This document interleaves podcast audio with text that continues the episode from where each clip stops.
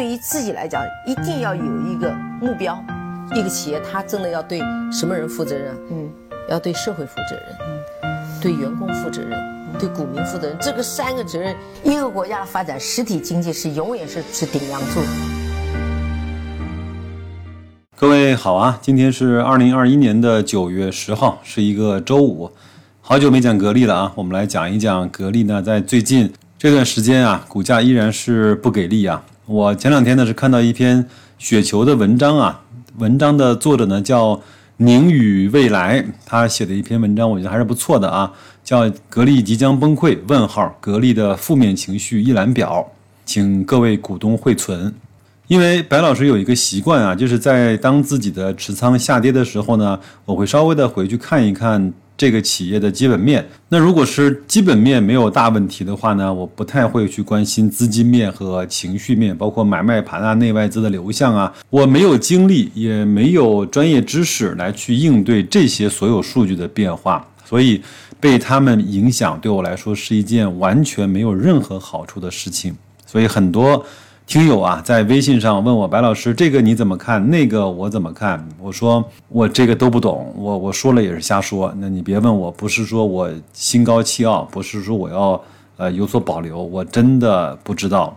因为我知道，在长期来，股价呢一定就是和公司的质地有关系。只要公司没问题，它走得快一点、慢一点。今年弱一点，明年强一点。前两年跑得快了，这两年缓下步伐，稍微休息一下。可能呢，他本来常走的这条路呢，有点窄了，有点荆棘了。那他也不得过且过，他希望呢，让自己啊能够呃吃点苦，受点累，让自己稍微折腾一下。能不能去跳到另外一个更加平坦、再往下走一些时间和年份的道路上呢？那如果是这样的话，我愿意陪他一块儿去经过这可能有点难熬的转型之路，我也愿意陪他一起去走下去。因为我前面说过一句话，非常主观：一个好学生大概率还是一个好学生，那么一个差学生，呃，小概率有可能成为一个好学生。好学生变坏。没有你想象的那么容易，差学生变好也没有你想的那么的简单，好吧？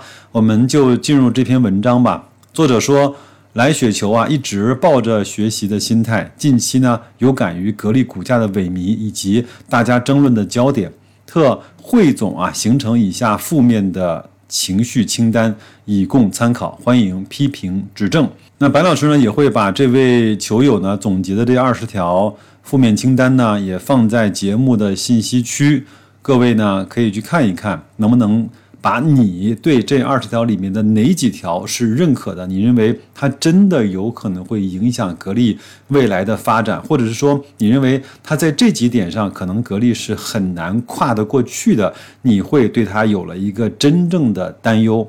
在我的节目留言区告诉我好吗？我有空帮大家汇总和整理一下，看一看从一到二十，我们作为白老师的听友来说，对哪条最担心和最焦虑一些啊？我慢慢的念，大家静静的听啊，慢慢的思考。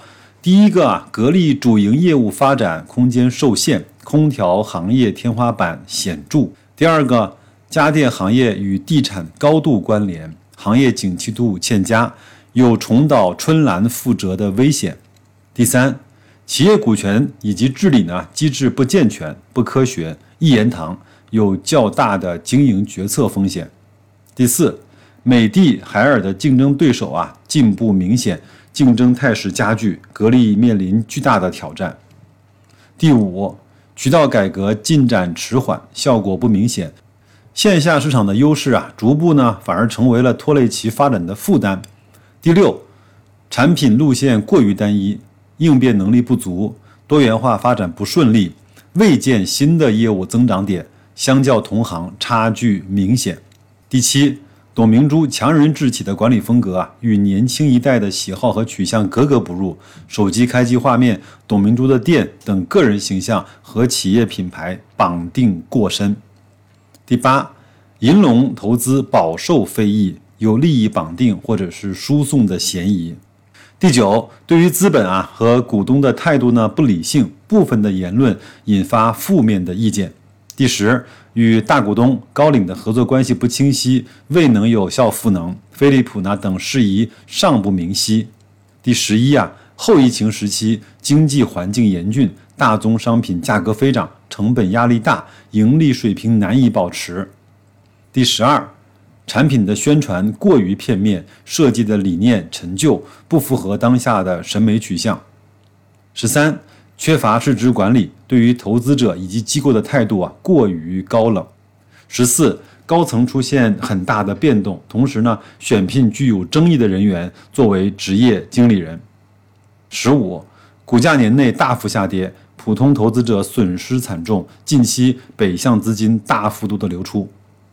十六，董明珠部分言语啊以及行为备受争议，什么手机第二，我五年不跟你分红怎么样？十七。基础投资较多，政企关系密切，切中时事，不被自由市场的经济理念认同。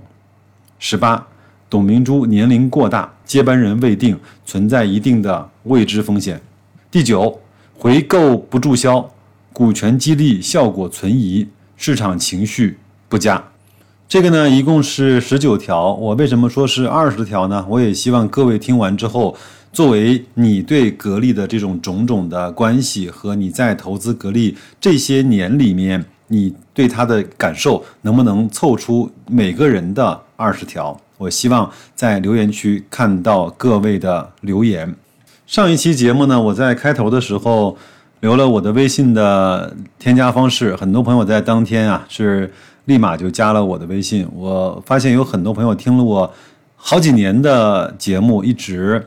可能不好意思，或者是怕麻烦，或或者怕打扰呢，一直没有添加我的微信。我觉得，呃，每次看到你们的通过认证信息，都有点像看到了未曾谋面的多年老友吧。虽然我们不是什么紧密的合作关系，或者是有法律保护的买卖关系，我们甚至都不算是一个共生的关系。但是，我想，如果一定要让我。把我和各位的关系做一个界定的话，我想我们是一种互相吸引、互相影响，甚至在某些特殊的时刻，我们可以互相鼓励。